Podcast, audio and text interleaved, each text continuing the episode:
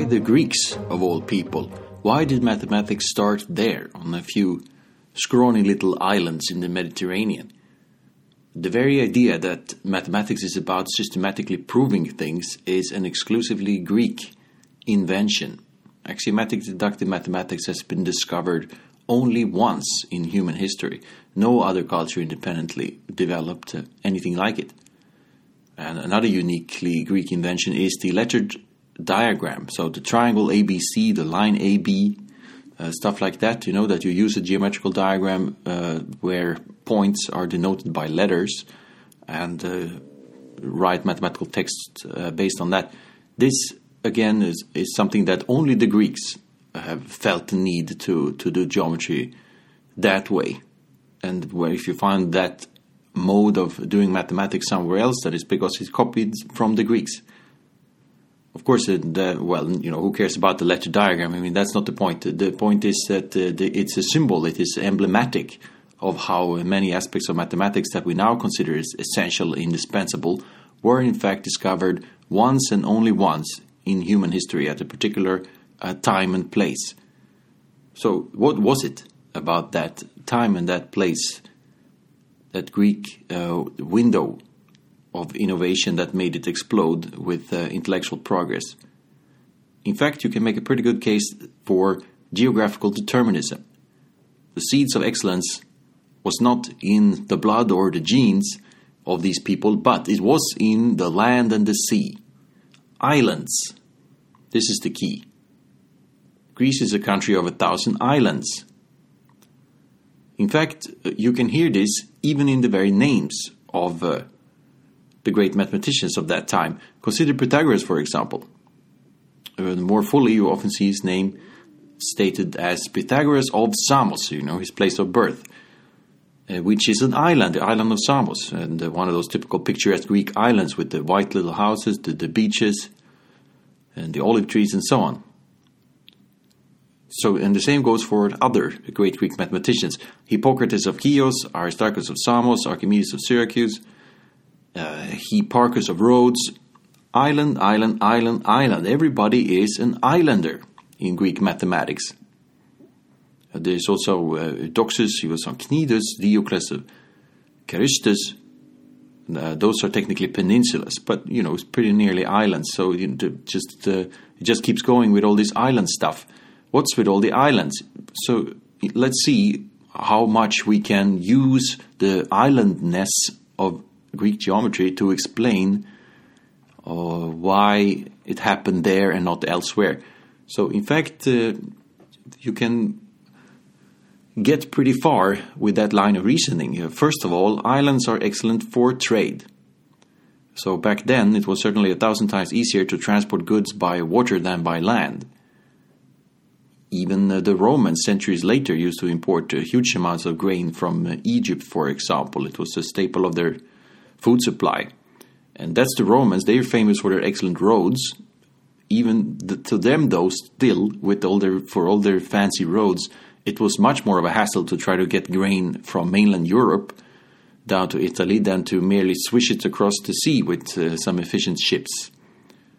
So the Greeks became tradespeople for this reason, because of the water is such a, uh, a benefit to trade. What do they have to trade, the Greeks? You so imagine picture in your mind the typical landscape of the Greek islands if you have seen those. It's hilly, full of slopes. It has kind of a dry, rocky soil. It's not the typical agricultural landscape that you would have on these irrigated uh, flatlands in mainland Europe or in the Americas. And that kind of stuff, it would slide right off these Greek uh, hills. In Greece, you need tougher plants, plants with roots that really dig in and hang on for their lives.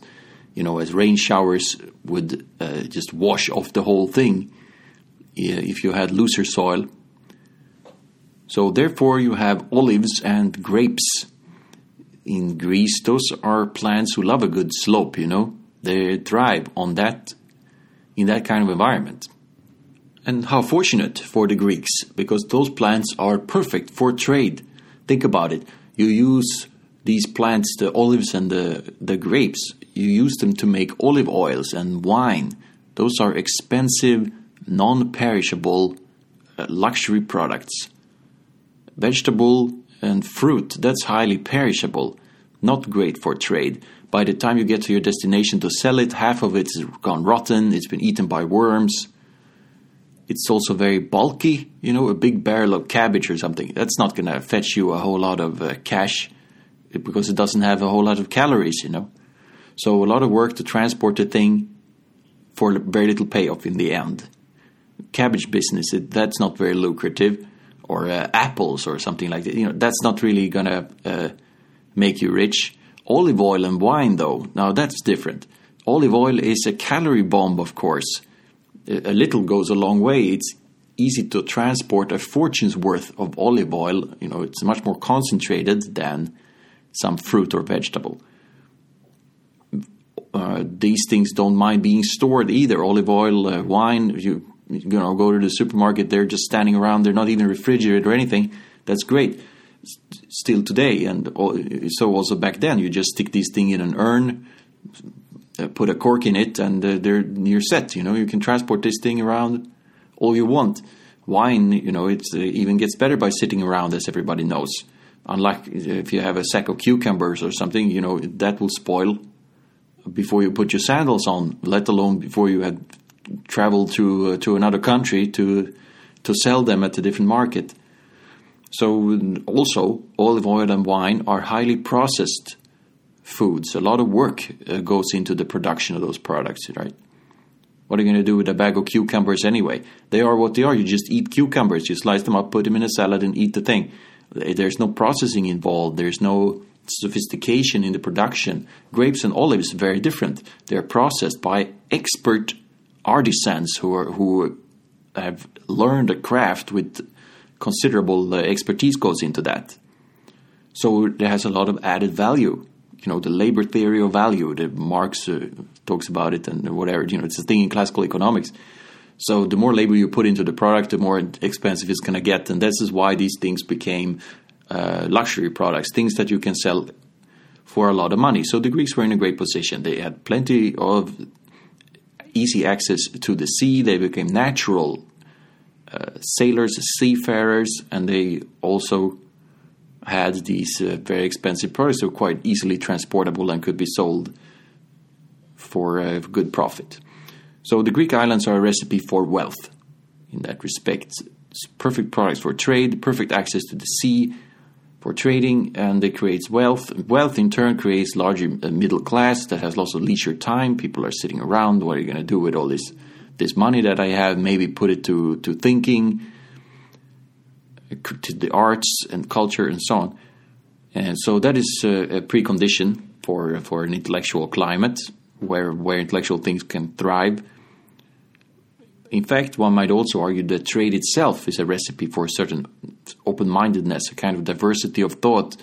You know, there was no internet uh, back then. Traveling is a good way to get exposed to other ideas, other ways of doing things. If you are uh, in the trade business, you're going to be exposed to different societies. Maybe that means that you will then start thinking more critically about uh, your own uh, idiosyncrasies and the habits of your own culture, your own worldview, start to question things perhaps.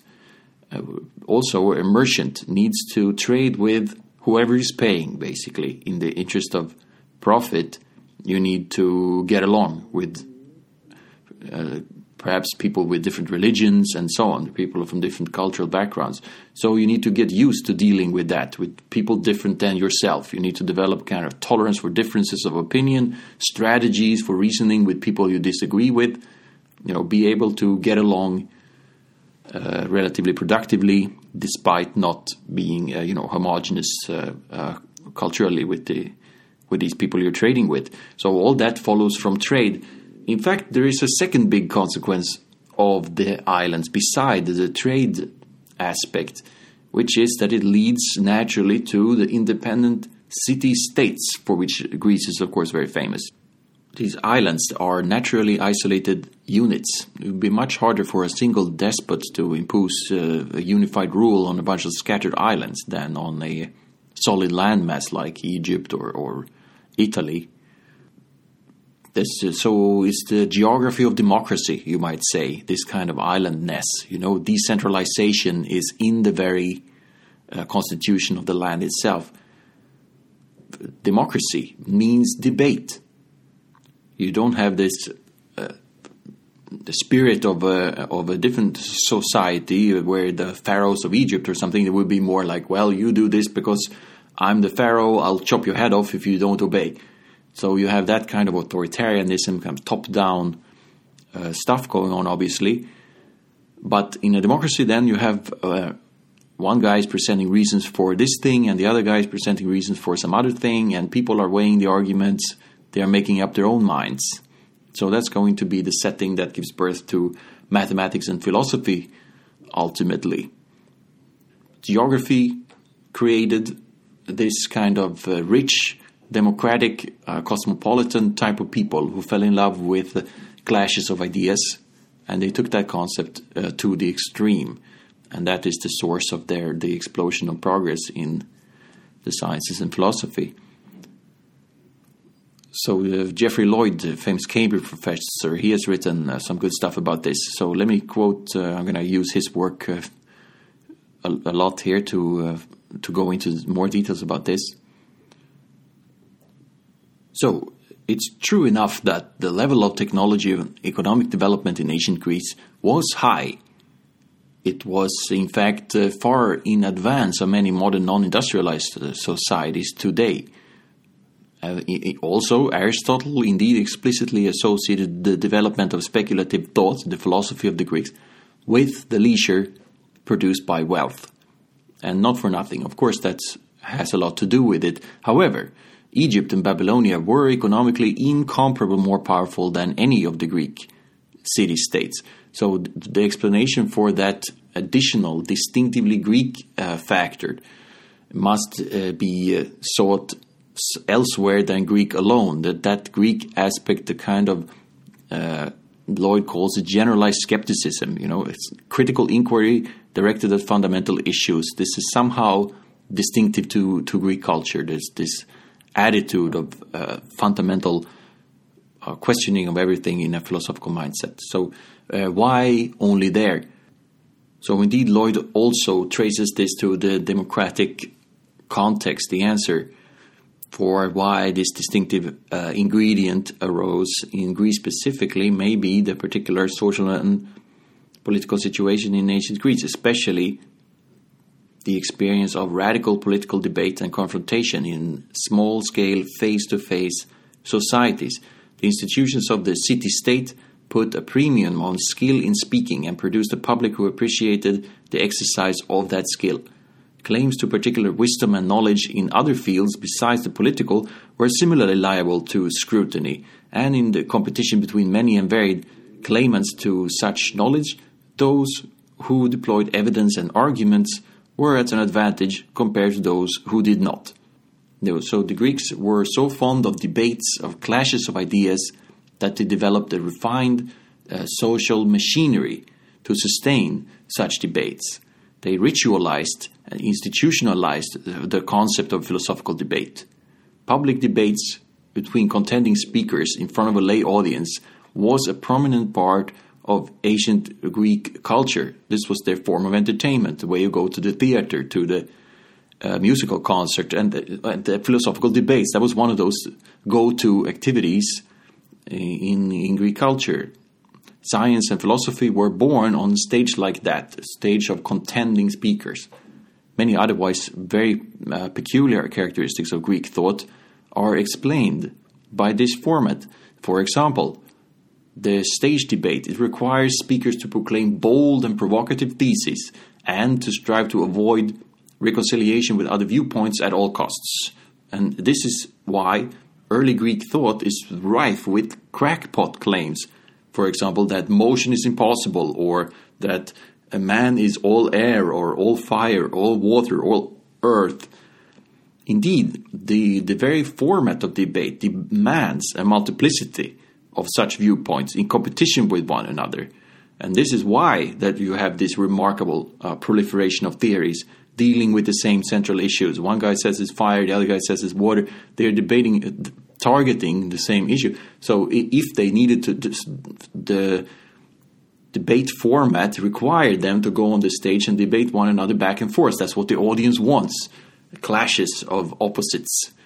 So they need to, uh, you know, one guy has to say, okay, I'm going to do fire and you're going to do water, you know, let's duke it out.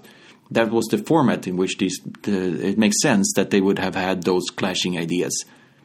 Uh, it's not that they, you know, genuinely, the person was per se absolutely convinced to the core of his being that all was fire it was more a, uh, you know, a premise on, on, which he was prepared to uh, uh, to use as a basis for showing his uh, acumen in philosophical debate.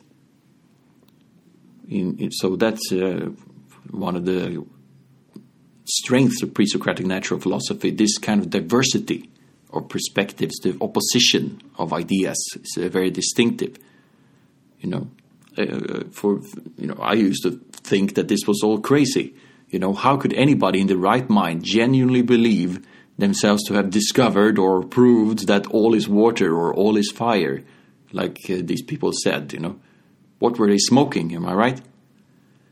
And that stuff was just a couple of generations before peak Greek philosophy. Uh, there's many refined insights in mathematics and science comes just right on the heels of these kinds of crazy people who think all is fire, which sounds like the the most uh, absurd, uh, you know, on par with uh, superstition and uh, uh, peculiarly anti-scientific worldviews. So how can those things be reconciled? You know, how can they have been crackpots? Uh, for at that time, and then gone from zero to 100 in the blink of an eye and become excellent scientists. You know, it does make sense it makes sense if you consider the stage debate uh, setting. All is fire. It is a perfect starting point for this kind of stage debate uh, performance. It's like a dangerous stunt, you know, jumping across a ravine with a motorcycle or juggling uh, three uh, burning torches or three uh, running chainsaws, you know, stuff like this. You do daredevil things to show off. You to go on the stage and say all is fire. Okay come at me you know try to prove me wrong. I will answer all your counter arguments i will uh, give a compelling philosophical justification that all is fire the crazier and more implausible the initial thesis is like all being fire the more impressive it is then if you do manage to in fact parry objections defend your thesis come up with clever ways of saying well actually all is fire you know if you if you can pull that off, then you know you're going to be. Uh, that's exactly what the stage debate uh, audience wants to see: people doing daredevil uh, intellectual stuff like that.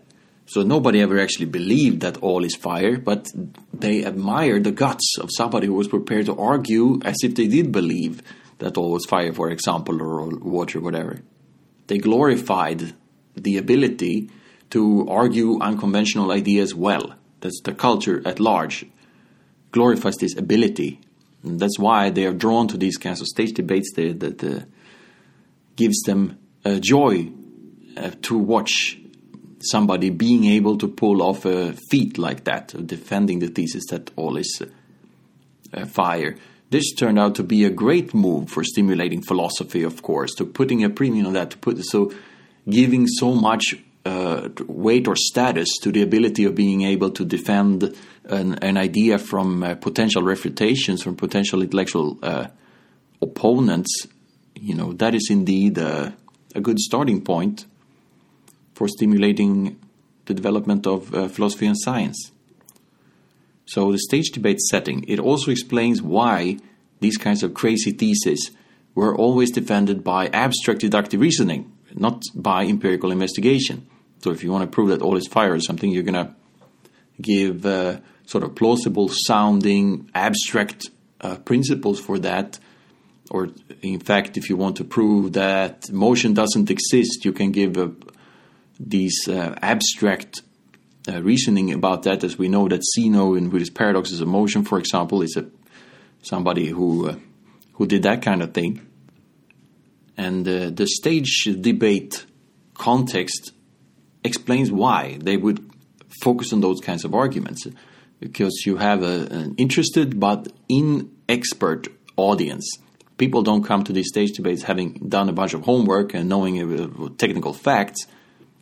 You know, so therefore, to present to them technical detail or even carefully uh, marshaled data, it may be quite inappropriate and ineffective. It, in any case, it would be less effective than a striking, well chosen, plausible, or would be demonstrative argument like Zeno's uh, paradoxes, this kind of stuff. It really, uh, when you hear it, you go, "Huh, well, that's yeah, it's, it's got a point, doesn't it?" You know, like that, rather than like, well, I, I measured a bunch of things and I got this table of numbers over here that I, you know, th- that's not gonna really uh, capture the hearts and minds of the audience of a stage debate, uh, is it? So you would have more of these kinds of theoretical arguments. This is why we understand that how the recent argument comes to be uh, the method of philosophical inquiry in in Greece. So the notion of the supremacy of pure reason may be said to have promoted uh, some of the triumphs of Greek science. It is uh, a characteristic uh, that uh, respect in which the Greek culture is distinctive and indeed with much success. However, these triumphs of reason uh, they were sometimes bought at the price of a certain impoverishment of the empirical uh, side of inquiry. In early Greek science, observations are cited to illustrate and support particular doctrines, almost uh, one might say, as one of the dialectical devices available to the uh, advocates of the thesis in question. So that's a sort of uh, rhetorical move almost more than a foundation of the uh, theory itself. And also, observations and tests they could be used to deployed uh, destructively to disprove the opponent. Uh, Aristotle, for example, uh, does this quite a bit with great effect. And so those kinds of uses of observation they fit well uh, within a stage debate format. You know, if you say, well, uh, everybody knows uh, there's from common experience, so therefore that shows so and so. If you to to draw that kind of uh, almost rhetorical uh, way of incorporating observation or experience in your reasoning, that makes sense. However, it, it, would not make sense to go further into the kind of empirical uses of, of data that we expect from a modern science. Uh, too much emphasis on, well, I can't really explain why, but it just follows from a bunch of measurements that I made. You know, that's not going to uh, be uh, interesting to that kind of audience, and it's not going to be compelling in that type of debate.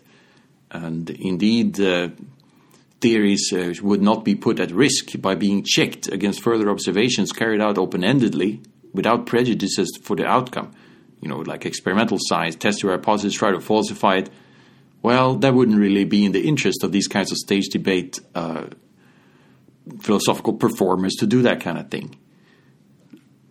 So, indeed, the, speaker's role was to advocate his own cause, to present his own thesis in a favorable light as possible. It was not his responsibility to scrutinize the weaknesses of his own case uh, or with that keenness with which he probed those of his opponent. So, that gives uh, Greek science a very distinctive characteristic, which is perhaps uh, somewhat ambiguous in the case of science. You might say that it's uh, limiting in some respects, although it was also fruitful in other respects, nevertheless, ultimately for mathematics, it will turn out to be a good move indeed. I mean, this emphasis on pure reason, on questioning, on uh, challenging assumptions, and not caring about concrete measurements, gathering of data, that is indeed a very good recipe for uh, producing or stimulating uh, the development of pure mathematics. So there's uh, this stage debate setting, you might say one of the obvious dangers of that will be the danger of rhetoric, of convincing speech that somebody could sound, be a good speaker, a good orator, and be able to make the worst argument appear the better, as his, uh, a famous phrase goes. Uh, that indeed was used often in Greek times. The Greeks were very much aware of that potential danger, of course. In fact, they were so much uh, highly aware of this that even early on in the Greek tradition, it became commonplace for everybody to insist on their own lack of skill in speaking. You would say, "Oh, I'm not a speaker. I'm just, you know, uh, explaining my reasoning. I'm not trying to convince anybody. I don't know the tricks for making something sound extra compelling." You know, uh, so the Greeks uh, kept kept saying those kinds of things because they were so acutely aware of this potential danger in their mode of reasoning that that was more uh, inclined to allow uh, rhetorical uh, force to overtake reason sometimes. Nevertheless, the Greeks decided that indeed this shouldn't this is not a reason to abandon this stage debate format. Not at all. On the contrary, we need to ensure that this, this, debate setting, the kind of dialectical one person versus the other type of debate, that has to be defended. So they were very keen, therefore, on explicating the correct rules of procedure for conducting a dialectical inquiry to ensure the intellectual integrity of these kinds of debates. So the Greeks decided to go down that route instead of saying, you know, let's forget about this kind of public speaking thing because it can be populistic. And so they decided, no, no, this mode, this idea about one person arguing with the other before an audience, it's so important that we have to protect it. We have to keep it because it's going to be essential to, you know, the very essence of philosophical inquiry, the very you know nature of intellectual progress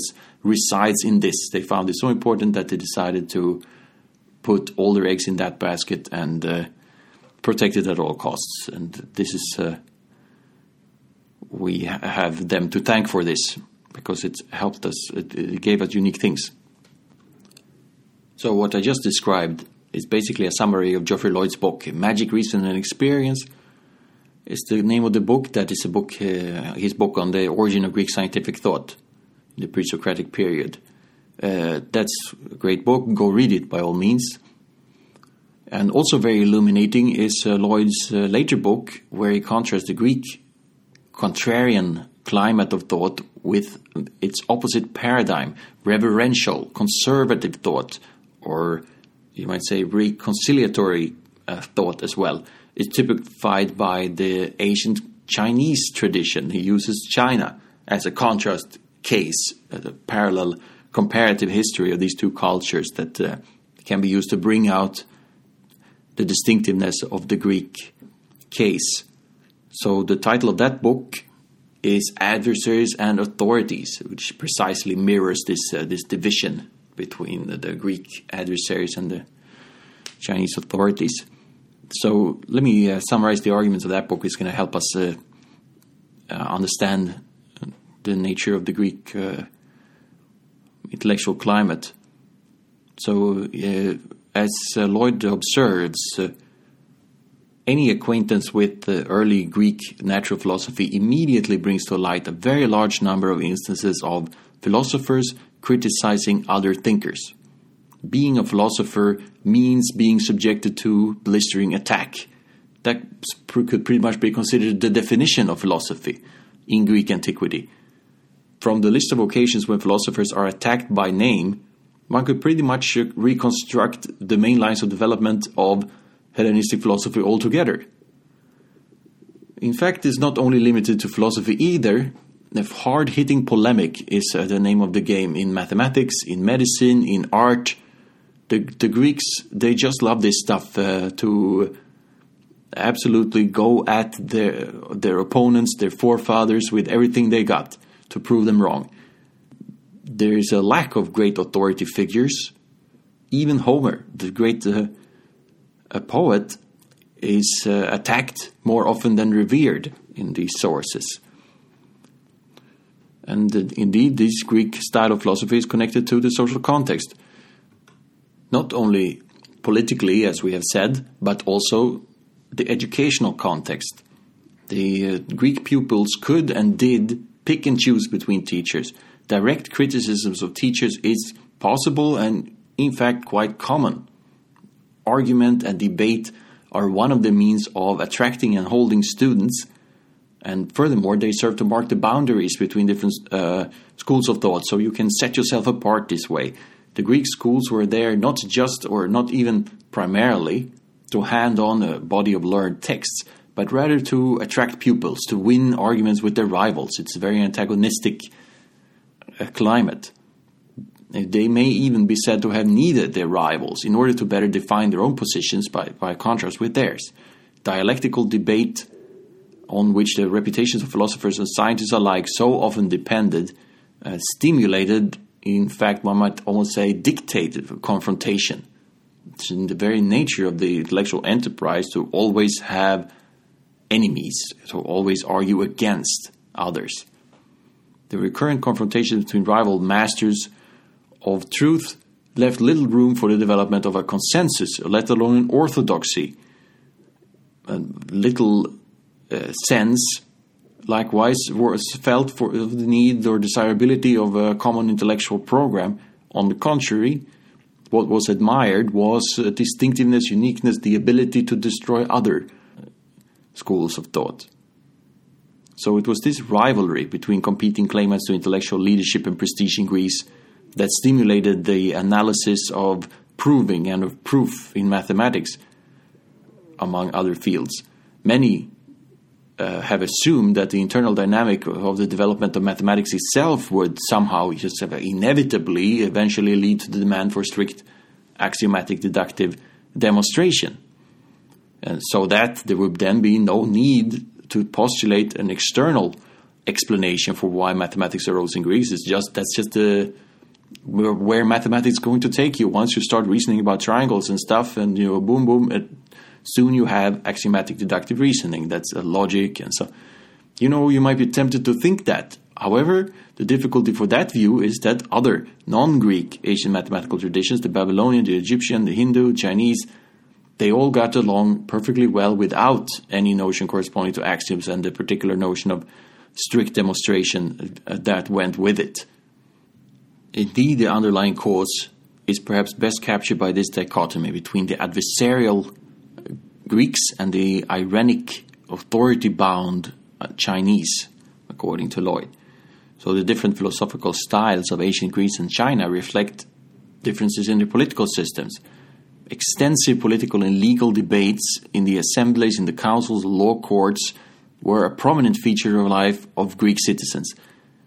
Democracy primes people for debate, for listening to and for assessing different points of view and, and, conflicting claims. You have to learn to listen to that side and the other side and weigh the evidence for yourself. That happens in the parliament, in the courts, and you know, in the, the that is a, a central feature of democracy itself, inherent in democracy itself. Meanwhile, in China, things were very different indeed. Greek, uh, many people in Greece, they seem to have positively delighted in litigation. They developed a taste for confrontational argument in that context, and they became experts in evaluating those kinds of arguments. Chinese, by contrast, they avoided any brush with the law as far as they could. Disputes that could not be resolved by arbitration were felt to be a breakdown of due order, and as such reflect unfavorably on both parties, whoever was in the right. So the Greeks love to fight. They think see it as fundamentally productive, whereas the Chinese see it as inherently destructive. It is a failure of uh, character to have to resort to to debate and confrontation like that. Uh, so in the political world, and you might imagine then reflect having that reflected also in the intellectual world if, if, in the world of, of, of, law, of economics, you're not supposed to resort to the courts, then so also in philosophy, you're not supposed to resort to uh, pointing out the errors of your enemy, to going after them and saying, you're wrong about this, you're wrong about that. But rather, you should try to find amicable uh, resolutions to problems in both of these uh, spheres. That would be the Chinese attitude. And along with this goes also the uh, kind of envisioned audience of uh, of uh, the arguments that one presents in in politics as well as in the world of uh, of ideas. In Greek context, the typical target audience that you would, that a Greek rhetorician would have imagined would have been a group of fellow citizens, peers, basically So, because indeed that would be the case in intellectual domains if you're presenting your scientific ideas, but likewise, of course, that's just a mirrors the political situation because in the Greek law courts, for instance, the decisions rested with peers who were chosen by lot. They combined the roles of uh, judge and jury, so a very kind of egalitarian type of uh, structure there. In China, uh, quite different. There, the intended audience for philosophical and scientific work was very different. The ruler, the emperor, the Chinese were never in any doubt that wise and benevolent rule of a monarch is the ideal. That's what you should strive for. So in politics, so in the world of ideas, so in philosophy also, you would not uh, have this kind of uh, egalitarian peer versus versus peer type of uh, mode as the default, but rather you would have uh, the idea of the all wise uh, person at the top, and that would be the the thing that you would strive to have a science that would conform with that kind of uh, social picture. In Greece, you don't have that kind of stuff. On the contrary, Greek philosophers often adopt a stance of fierce independence with respect to rulers. But, however, with that independence came a disadvantage. Compared with their Chinese counterparts, Greek philosophers and scientists they had appreciably less chance of having their ideas put into practice autocrats, like as in China, could and did move swiftly from theoretical approval to practical implementation. Not so in Greece. Greek philosophers they had little hope of any real power. Perhaps indeed that is why they like to pretend that they didn't actually want any power anyway. The, the superiority of theory to practice. It's a theme that's repeatedly taken up by scientists as well as philosophers in Greece. Perhaps that was uh, more to make a virtue out of necessity than for true conviction. They knew that they wouldn't have any power anyway, so they tried to pretend, oh, you know, actually power is bad anyway, and we are much more noble for not having any. Unlike in classical Greece, in China, the bid to consolidate a comprehensive, unified worldview was basically successful. The prime duty of the members of a Chinese uh, school of thought was the preparation, the preservation and transmission of a received body of text, an established canon of wisdom.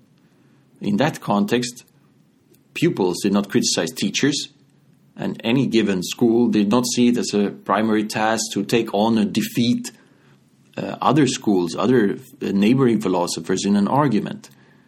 So, very different from the Greek context. The, the Greeks adopted a stance of aggressive egotism in debate.